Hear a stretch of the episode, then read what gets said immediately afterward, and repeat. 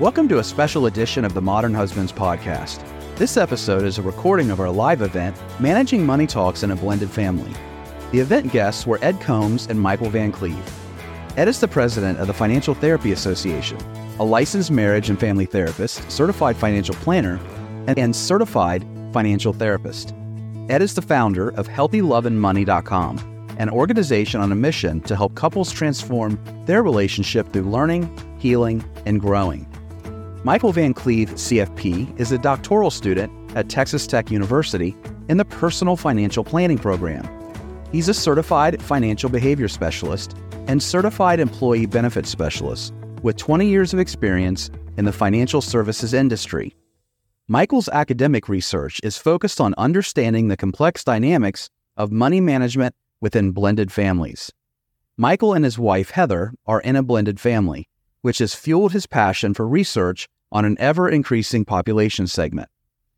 Let's begin today's special edition of the Modern Husbands podcast with Mikel sharing why he started the PhD program at Texas Tech, focusing on money and blended families. The reason why um, why I started uh, the PhD program at Texas Tech uh, was to focus on the research, kind of in the field of financial psychology, uh, but specifically around blended families um, why they are different you know really what makes them so different from your your more traditional or nuclear families and how all the emotions and complexities involved in that really impact um, the way that we manage money and, and some of the issues and conflict that, that come up as a result of that. So. Um, Ed, how how does your own family dynamic shape your curiosity and your professional expertise in financial intimacy and the four attachment styles? Oh man, well, I appreciate that question, and I, I, think it's been interesting, even just preparing for this this talk over the last few conversations, getting to know Mikel was, um, in my own work as a couples therapist, I didn't realize how much the blended family experience was impacting me because I didn't live in a blended family. My parents were married. Now, eh, those of you that are familiar with genograms and family systems, when you start drawing out the family tree and you look around at how many blended families and divorce and remarriages there are, there's actually quite a few all around me. And so as I emerged into young adulthood and, and connected with my wife, it introduced me more formally to blended families. And as life has unfolded, I've seen blended families show up and recognize their impact in my own extended family and the impact that had on um, what I, I came to realize is my own family tree became less of a family tree and more of a family twig because of family disillusionment and relational loss. And, and so the issue of blended families, I think, is really very um, significant. And, and so much so today, as I was interviewing someone for my podcast, she said, you know, I'm a millennial. And when I look at the statistics for millennials, the number of millennials that grew up in blended families or with the absence of one part, uh, parent is so significant. And we're really focused on having healthy relationships as millennials. And it just kind of blew me away. I was like, whoa, that's so cool. I'm so happy to hear that. Now, she doesn't represent the whole millennial population, but uh, I think this topic is is huge. And I, I'm embarrassed that I haven't looked through the lens of blended family research more fully. But uh, Mikel, I'm so glad that you're doing that.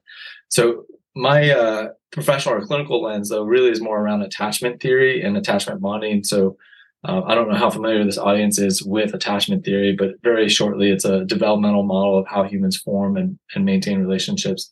Dr. Olson, you, seeing you hold the baby always makes me think of, about attachment. Uh, but you know, the attachment research is deep and wide and over eight decades long at this point. And so the research is pretty clear that we have one of four pattern ways of um, being bonded or in relationship with each other. And so that's that's a primary lens that I, I now use to make sense out of relationships and uh, what's going on there. I'm sorry, let me, Brian, I didn't define. So it, this is Ed's definition of financial intimacy. So sorry, academics, there is no academic literature on financial intimacy. So I'm just making up a definition that works for me, and you're free to use it as much as you like or throw it out. But you know, financial intimacy is the ability to be open, honest, and transparent, and emotionally safe with your intimate partner around all financial topics and it's something that is not a static fixed unit, but something that can be deepened over the course of the intimate relationship. And it has to be fostered and curated. It doesn't just happen automatically. Um, so that's kind of my quick and dirty explanation of financial intimacy. And the four attachment styles are secure, anxious, avoidant, and disorganized. Some people don't love that language. Um, the secure person can balance their relationship with himself and with others and feel comfortable in the relationship. The anxious person is often more focused on the other person, less aware of some of their own needs. They tend to be a little more on the clingy side of things.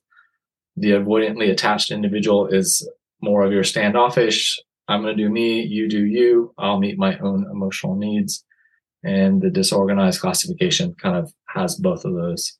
All of that can be understood in the context of the family developmental experience, or large portions of, of that patterning can be understood when we really understand our client stories. So attachment patterns are adaptive to the caregiving environment that we were raised in. So, Mikel, can can you define uh, for us just the various types of ver- uh, blended families, just so the audience has is a reference point for today's conversation?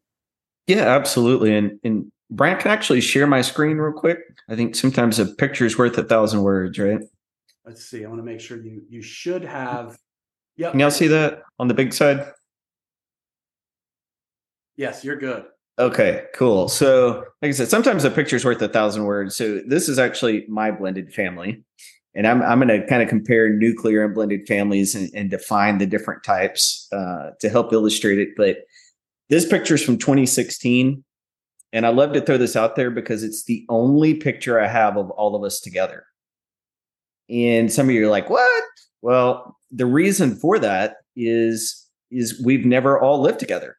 Um, so hmm. I've got two of the children, and Heather, my wife, my beautiful bride there on the right, she has two of the children, and the two older ones um, don't live with us. Uh, one is 25 now, the other's 21 and married.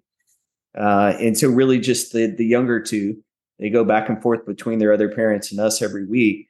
But this is an example of what we would call a complex blended family. And I'll define that a little bit more here in just a moment because we both came into the relationship with children from a previous marriage.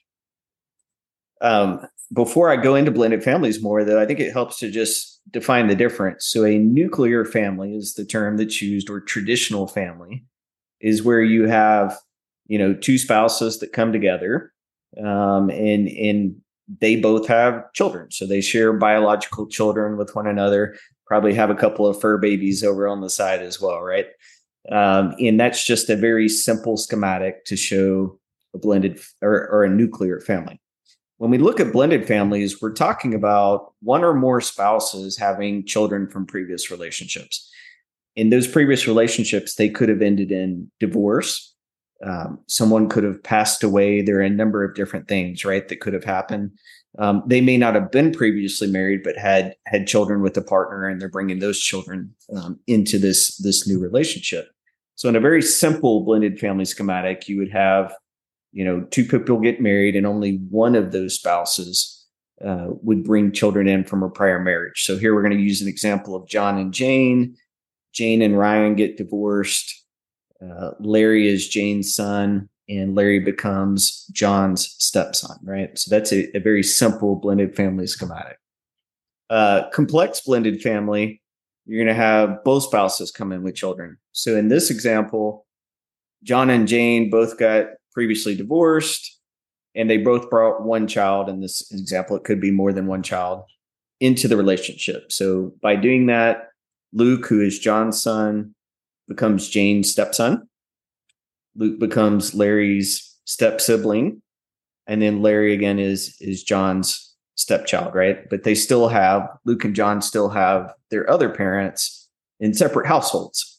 And it's not uncommon for the kids to share time between the two households. It could be uh, every other weekend, it could be 50 50, it could be a number of different combinations. But all that back and forth just kind of adds to the complexities. Then we have the please help me blended family schematic, which is where now one of the exes gets remarried. And so in this example, Rachel has gone off, gotten remarried.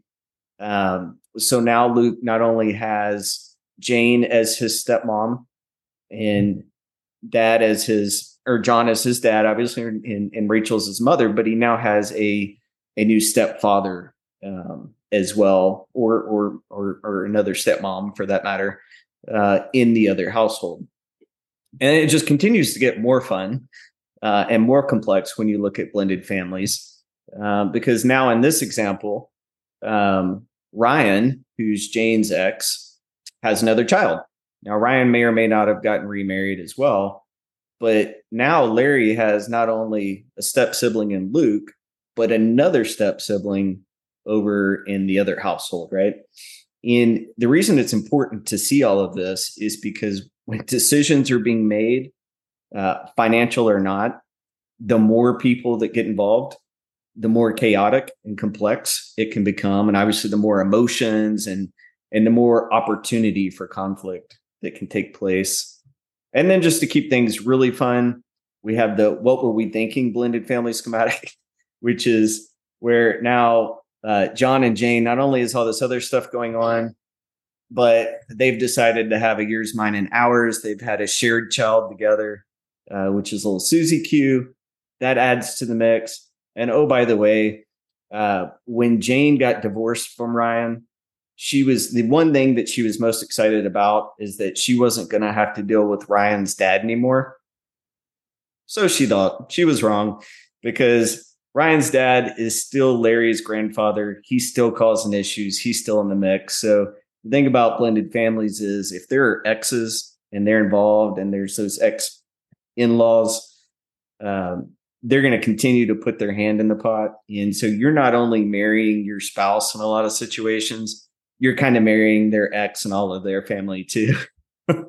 because you end up having to deal with a lot of a lot of the chaos and things that they have going on. So wanted to kind of share those pictures as we define what is a blended family because it can take on several different forms, but the more folks involved, just the more chaotic and complex that that can become. Uh, before we dive in, like a little bit uh, more deeply into kind of how that schematic kind of manifests into money decisions um, and how some sort of like simple financial choice that a nuclear family would take for granted becomes very complex.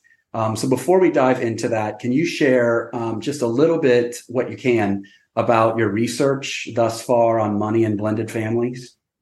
Yeah, I can I can share a little bit on that. So when we think about money and blended families, um, there are quite a few things that that can come up. Um, one of the the things that's that's challenging or unique, I guess, is when compared to nuclear families, blended families tend to manage their finances separately more often, um, or take more what what you would call a three bucket approach. And a three bucket basically is is kind of a yours, mine, and ours, like with the children as well, right? So you would have a joint account potentially to manage uh, expenses like the mortgage, utilities, things like that. Um, but then separate accounts um, that often are used for your own children's expenses um, and uh, you know maybe miscellaneous spending on the kids, things like that. Because in some situations, the the step parent doesn't want to take on the financial support of their stepchildren. We see that happen. And so to avoid the conflict, these families will take on three bucket approaches. Um, the other thing is blended families can, in a lot of situations, uh, have more financial stress uh, because you have obligations like alimony and child support potentially. You could be the receiving household on that, but if you're the paying household, you know those are additional expenses um, and that can become quite costly. Um, I mean, I, I, like to be very transparent when I talk about this because I think personal stories can help help relate to things. But child support was a source of conflict uh, in my marriage when when Heather and I got married. She knew I paid child support, uh, and she knew how much. Um, but once we came together and we started, we tried to do joint finances initially, completely across the board. We've since gone to a three bucket approach but she felt like she was paying the child support too, even even though I was, um, because that was money out of our household. Um, so things like alimony and child support can be real sources of tension there. But I think you know things that are often very simple in a nuclear family. I'll, I'll use an example. Say that you've got a couple of teenagers in the house, and they're at an age now where you feel comfortable giving them a cell phone. Well, when you give those children a cell phone, instead of it just being a decision between you and your spouse, and you could maybe still get away with doing it that way, you're going to have to involve your exes, their parents, you know if you're if you're truly trying to co-parent because you want to make sure they're okay with them having a cell phone they may or may not be which can cause conflict. Uh, there may want to be a, you may want to have a discussion around sharing the cost of the ongoing cell phone bill. So are they going to be willing to pay a portion or half of that maybe? Um, so you've got to get their buy-in on that. Um, if they have if there are step siblings in the other households so there's other children then you know, children, especially when they're younger, that's not fair, right? Well, sorry, newsflash, nothing is fair in a blended family. but you know, they may start asking for a cell phone too, and then, then that puts a burden again on the other household. And so just simple things like that, a pair of shoes, even like who's going to pay for it, you know, um, things can just get more complicated that would normally be very, very simple. When when I listened to Mikel's presentation at the at the FTA conference, um, it was really the first time I had thought through just the ripple effects of just a simple singular decision like getting a cell phone.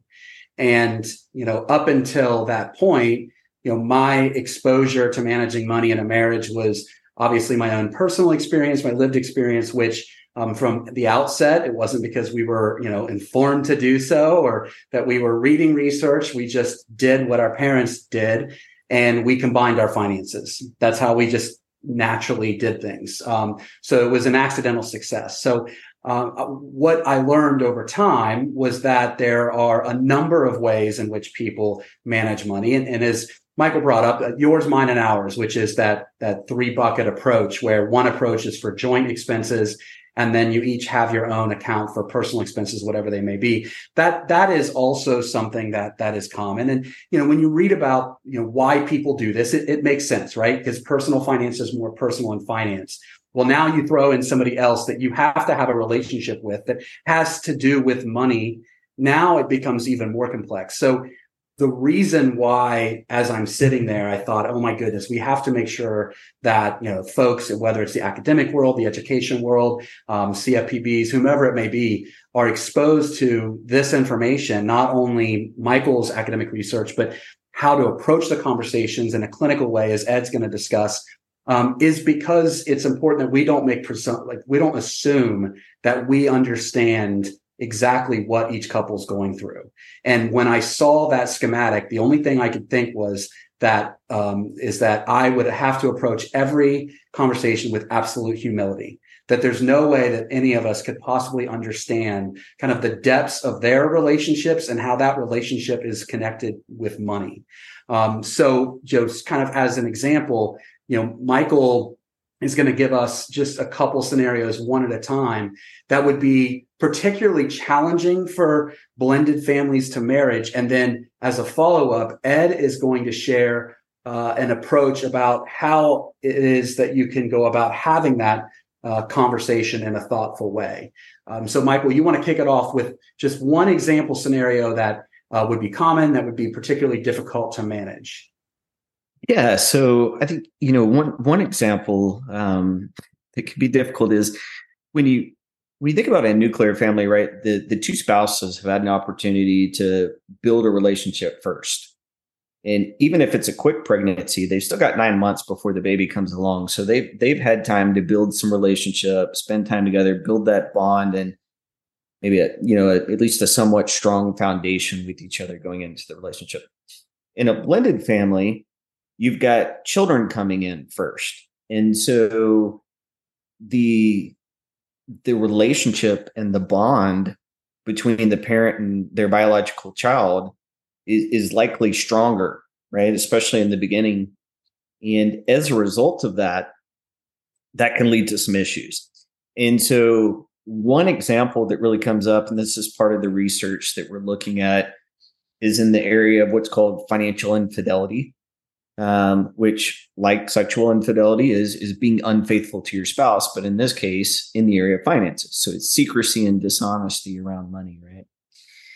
and the reason that this can bubble up and it can come happen in nuclear families obviously as well, but within the blended family is that because of the bond and the traditions um, that have been in place between the parent and the biological child, there's likely things that they were doing prior to the marriage. So I'll give you a, a real example using my family again.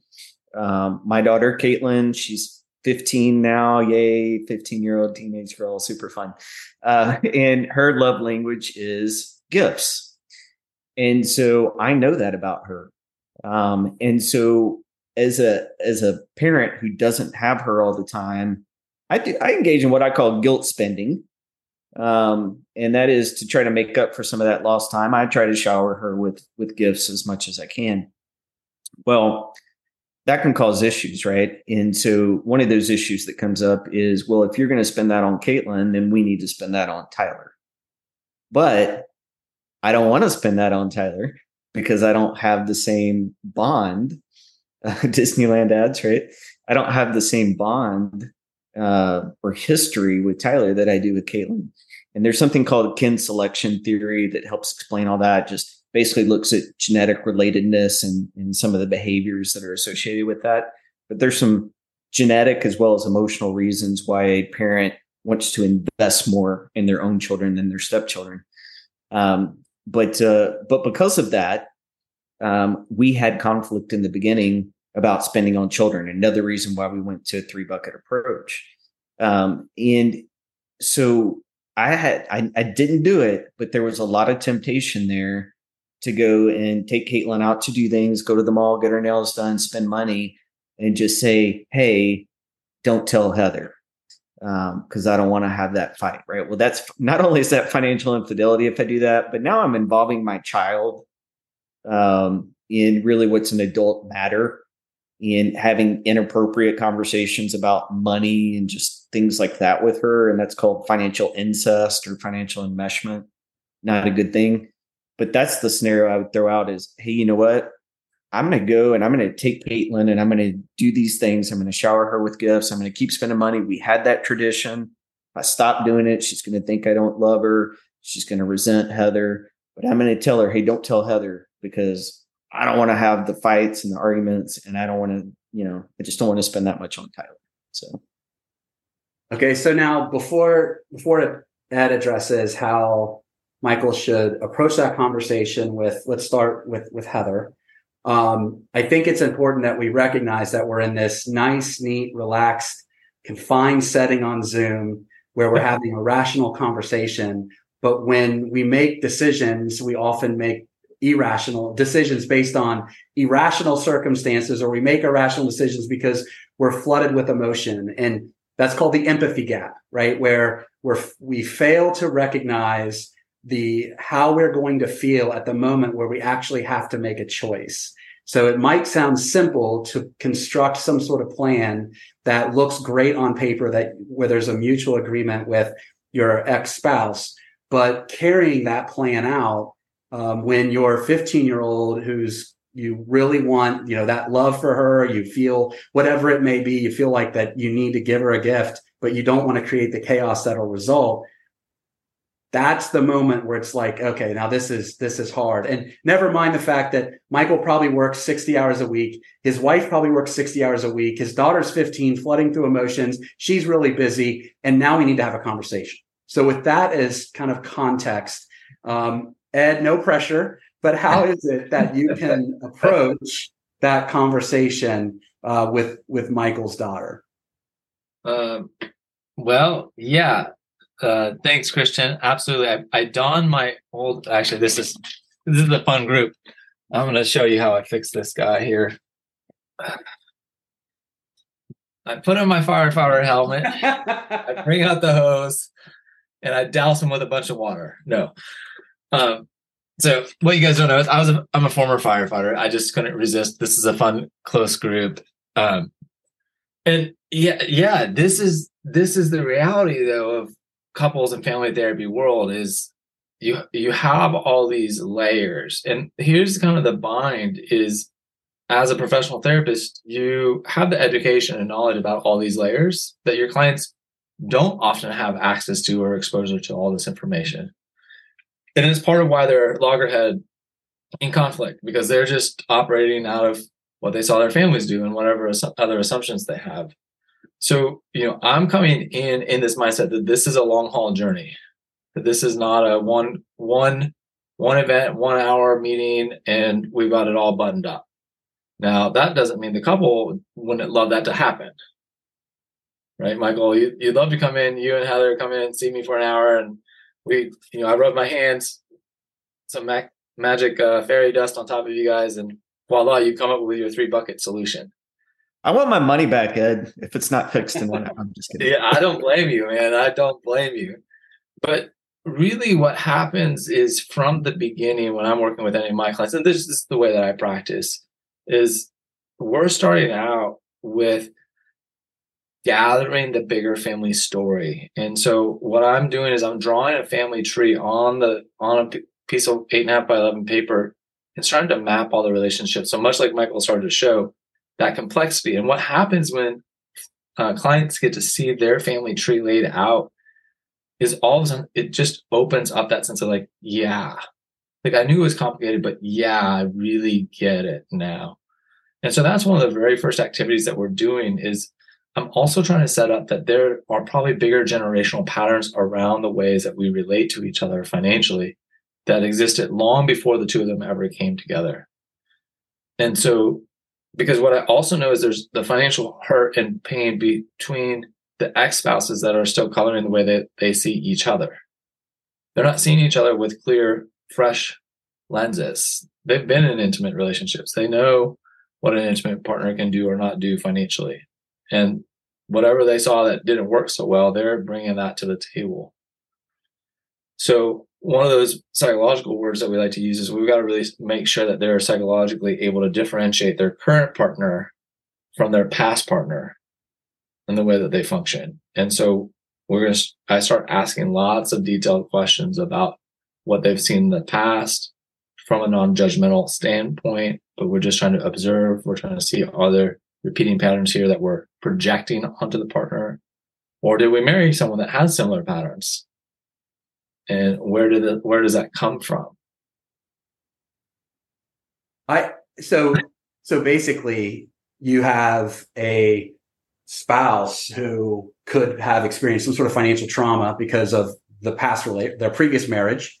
Right. Could have been because of financial infidelity. Now they're walking into a new marriage. And so it's not as simple as let's just look at this situation within a box. Let's right. also take into consideration that there could be some really complicated financial trauma that exists from the prior marriage. Is that what is did I Yes. Yes, that's right. And and okay. let's if we do that, but then we take it back a generation and say what happened in your past families, especially, you know, blended families there, what happened there financially? How did that set expectations and internalized rules?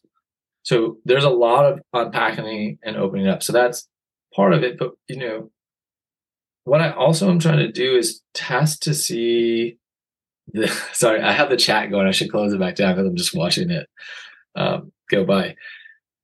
Is one of the favorite things that I like to do when I'm early working with couples is even if they're in the Zoom space, even if they're not in the same physical space, I have them try looking at each other and seeing if they can make eye contact.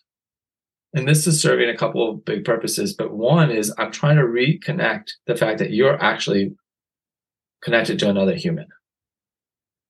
Because man, we can really start thinking all kinds of nasty things in our head about the other person and lose the fact that we're in relationship with this other human that has intrinsic worth and value, no matter what they've done. So I'm, I want to test that and see because part of attachment and bonding is also making and being able to uh, uh, connect through eye contact.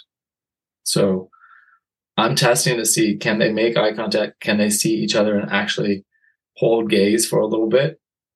And when they've been in conflict for a while, oftentimes they haven't had any eye gaze in a long time. So those are a couple of things that I'm I'm kind of leading with. So if let's say you're the everyday guy and you want to walk in, you want a quick answer. So I'm imagining like I'm hanging out with my high school buddies and they're going to look at me and they're just going to be like, dude, I'm just going to lie about it. uh, she's my ex-wife. I don't want to deal with it. I don't have the time, the energy, and um, I'm going to get my daughter on my side by just paying for the cell phone. Like what? Okay, so how am I supposed to respond to my buddy who, frankly, that is a pretty rational and, and selfish response. Um, what do I what do I say to him? Oh, yeah, that's a. I love that question. Hmm. What do you do? You know, I, I think the everyday guy in me is like, stop being a knucklehead. Um, yeah. But that's not very helpful, is it? No, no. I think, you know, in a, a little more pragmatic way, if you are able to muster empathy, is just acknowledge, like, hey, man, I look, look, I get it. You don't want to piss off your wife. You don't want to piss off your daughter. That's a tough spot. It feels like it might be easier to just get her the cell phone and you win for the day. Yeah but then you get to you know, and this is knowing that the guy, the buddy that you're talking to, is like, do you want to win the battle and lose the war? Okay. And you just put that let's question because Mikel would never only pursue his own self interest. But let's assume that there are people out there who, like my buddy, would pursue only his self interest um, and and have kind of a narrow view on what the ripple effects could potentially be. So walk us through what those ripple effects could potentially look at look like on down the road. I was going to say real quick, Ed, they're probably going to be part of that uh, ever increasing number and statistic we've all seen where the divorce rate gets even higher with each additional marriage, right? Yeah, yeah. Marriage, uh, you know, divorce is it can be a major wake up call to personal growth and development, and for some people, it's it just slides them further into their own personal hole. How so? Through modeling? I mean, is this finance? Is are you modeling the kind of behavior that is um, they're going to look at and think, well, I can I can perhaps be deceptive with my future spouse. Um, is that a potential consequence to this? Talking about with your children? Yeah. Yeah, I mean, I, and I'll let Ed speak to that a little bit more, but I, I just wanted to throw in you wouldn't. It, I haven't looked at exact research on this, but I would imagine it is common. You wouldn't believe the amount of guilt um, a person can feel uh, because, at least, I, I very much believe that children are the true victims of conflict in a relationship and divorce and things of that nature. Uh, and actions speak louder than words. Um, so as they're witnessing all those things, absolutely. And and there is research to show that uh, stepchildren tend to struggle more. They have lower levels of education they struggle more financially and so forth. Um, and there's obviously lots of factors that can go into that but yeah i mean that that's one of the things i internally struggle with. And and and that's why i was i did take divorce as an opportunity for personal growth going into the relationship with heather is let's model as best we can what love and a partnership and a true relationship and open communication should really look like, not screaming and fighting and all these other things, right? Um, because to some degree, the damage is done, but how can we try to model the best things going forward? So, so you, you really, it's really not a money issue. It's more of a, it's everything issue. Yeah. yeah. Money's part of it, but yeah. So I and I know you. Um, hopefully, you're not going to hate me for this because um, I did not tell you I was going to ask you this question, but something just occurred to me. I think you were talking about this to a certain degree in in your presentation, um, but there's a scenario that's really stuck with me that I could not wrap my mind around how I would work through.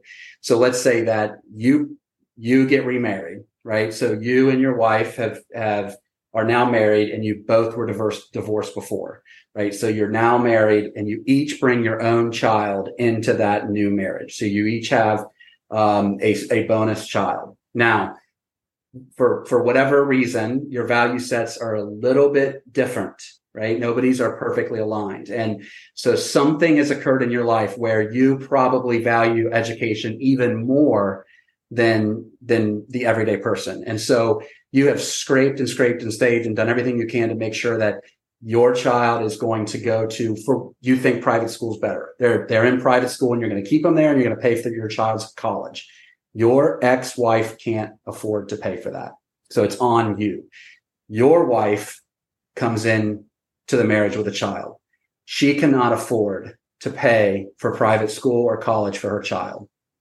She can't afford it. Her ex-husband can't afford it either. So you you're left with a choice. Either your blood child gets a private education and goes to college and it's paid for, and your bonus child goes to a different school and they have to pay for college themselves, or you don't have enough money to pay for both. You decide that your bloodline child is going to go to public school and, and college is pretty much on your child's own. And then the bonus child situation doesn't change. Those are your choices. So Mikel, like how, and that feels like a very real choice for a lot of families. So Mikel, how would you handle that? And then Ed, how would you approach that? And if, if you're a person who believes, pray because it is, it, it really is messy. And, you know, I know you were throwing that as kind of a scenario, but, you know, we really did have some conflict around that because I had some um, 529 plans set up for the kids. I'm also a Texas veteran, so I have what's called the Hazelwood Act. So if they go to school in Texas, there's a certain number of hours of tuition that would be waived. And uh, my dad, who's on the call, hi dad, didn't know he was going to join, but see him on here. Appreciate the support. Um, he uh, he also has 529 set up uh, for the kids on my side. And so Heather really felt like, um, what about my kids? You know, and I was like, well, I can't, I can't penalize or punish my children and say, hey, you're going to have to take out loans now or whatever to pay for it um, because you don't have money set aside for them. But in our situation, it kind of goes both ways because her ex husband can afford to pay for half and we cover half, whereas my ex wife can't afford to pay for anything. Now, because of that, and because she's primary custodian, uh, my son, who's in college, gets quite a bit in uh, Pell Grants. Um, because when you do your FAFSA, it's based on, um, you know, the the parent who claims you, um, and so, uh, so there's kind of some give and take on both sides there because my kid's college is either going to have to be covered by the grants, my Hazelwood, or what I have in the 529s. Um, whereas her ex again is going to pay for half that. What I wish had happened, when you say, well, how do you handle that? I mean, we we've worked through it with just a lot of communication, understanding each other's situations, uh, and where we're coming from. We actually did some role play because uh, through the through the research, uh, for those of y'all that know Dr. Brad Klontz, he and I created a, a role play model for couples in a blended family paper that we published. And so we did some of that role play to see does this really work or is it all kind of academic and theoretical, you know? And uh, it did help us to have some really good conversations. If we started to get heated, we paused, we took a break, and we came back. Even the next day, sometimes before we would come back to it, but just really understanding where the other person was coming from. So like she felt like I cared more about my children than hers, and these didn't matter. And I kind of felt like, well, I had this already. Like you're asking me to make my children suffer for yours, you know, and so forth. And we just had to kind of see eye to eye where each person was coming from. What I wish we had done um, was talk more about this stuff before we got married. And here's where things get complicated again on the blended family side. So we did, we actually did some like premarital counseling and all that, but it was set up for traditional families. And we've noticed this too when you talk to marriage counselors or you go to an estate planning attorney, because estate planning is super complex or can be with blended families. If they don't understand blended families, then they just don't get it. And so the type of advice and guidance they're giving is great maybe for a traditional family, but doesn't really always work for blended families. And so we we talked about things and being a financial planner, you know, we looked at each other's credit reports and we talked about stuff like that, but we didn't think to talk about kids' college funding and things like that. And, you know, that type of stuff coming into it. Maybe I should have shame on me. But when you look at some of the research that's out there, and you alluded to this earlier, and sadly, there's just not a ton of data and information out there on blended families and and, and finances uh, there's a little more on the psychology side of the house. Um, but there was a, a, big survey done uh, back in 2010 national survey of remarried couples, and the vast majority of these couples did not talk about finances before they got married at all. Uh, and the majority do not have a plan for how they're going to manage their finances going forward. Um, and as you can imagine, imagine you know that that has a pretty big impact. They also looked at happy versus unhappy couples, and obviously the happy couples they do agree on how to spend their money. Like eighty percent of happy couples agree on how to spend money, whereas only twenty six percent of unhappy couples do. Right? It's a pretty pretty big difference. Um, you know, in in what you see from that. And I was trying to find the exact number. I think it was it was north of seventy percent. Um, don't talk about finances before getting married. So um, a lot of that, if you talked about that stuff and thought about it beforehand, it would solve a lot of issues. But once you're in it, you're kind of in it. So really, it's all about open communication to oversimplify. But Ed, what would you say, man? How would you how would you help clients with that type of situation? Yeah, I mean, and it is an oversimplification, right? But I think it it's there's a lot of moving pieces, but I do think that helping normalize for all couples, there's no way you can anticipate all the financial conversations you need to have on the front end. And so any guilt that you have about like, man, we should have addressed this or should have addressed that is just like to some extent, until you really have to face that decision, it's going to be hard to know. Otherwise it's hypothetical. And, and I think the other thing is really more about helping the couple become who they are to each other, how they see themselves, and really being able to see themselves as partners working together and that they have the capacity to have these difficult conversations and to sometimes sit with the ambiguity of not knowing how to move through it for a little bit of time. Mm. But also trusting that they have the creativity within them to come up with a solution that actually works for best for both of them. And this is where, you know, I think for me, the lens of therapy is so helpful is I don't come in with a preconceived solution of this is the way blended families should manage money. Because, you know, even if it's like, yeah, three bucket method is a pretty good method. Well, who's contributing how much into the into the shared bucket and what does that mean?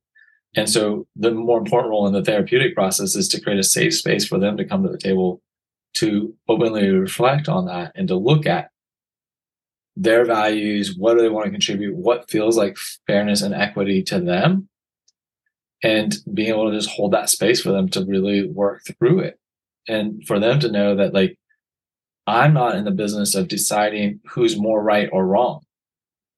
I'm in the business of helping both people grow and understand. And I do think it's an opportunity to grow in their moral development as well.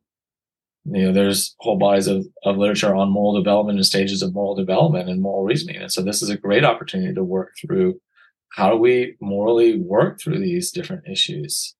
How do we mature as an individual? How do we grow into wisdom given this conflict? So these conflicts are an oppor- huge opportunity for growth and development.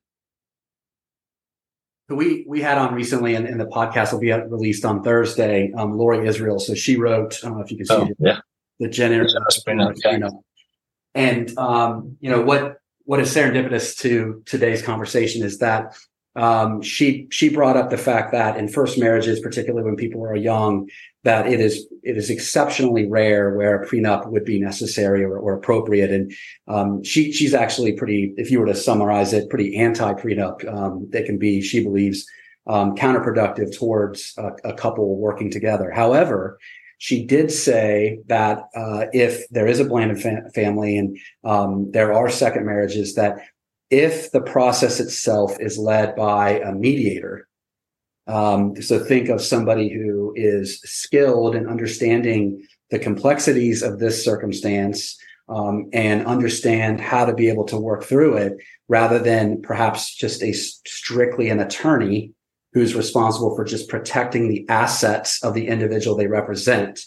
She said that that mediator can hopefully help guide the kinds of conversations that Mikel and Ed are talking about. And that going into the marriage, there is an understanding of what to do with the money. And, and you don't have to get the prenup, even though you hired a mediator. Um, it just, you could discover during the process that it would be appropriate because it would help the marriage.